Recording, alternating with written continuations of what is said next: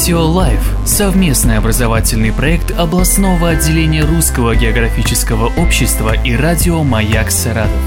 У микрофона заведующий кафедрой метеорологии и климатологии СГУ Максим Червяков. Какие наблюдения ведутся на метеорологических станциях?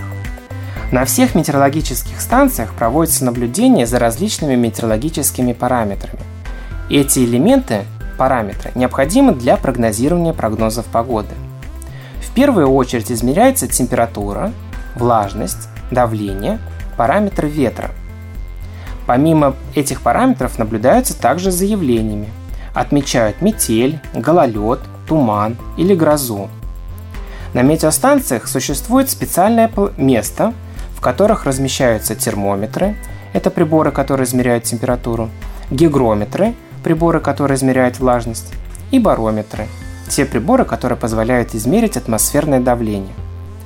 Каждое измерение производится с периодичностью 3 часа. То есть за сутки метеоролог наблюдает около 8 раз. По всей планете все метеорологи мира производят наблюдения одинаковыми приборами в одно и то же время и по одним и тем же руководящим документам. После того, как метеоролог соберет всю необходимую информацию, произведет измерения, она оперативно передается в мировые центры прогноза погоды – в том числе и в России.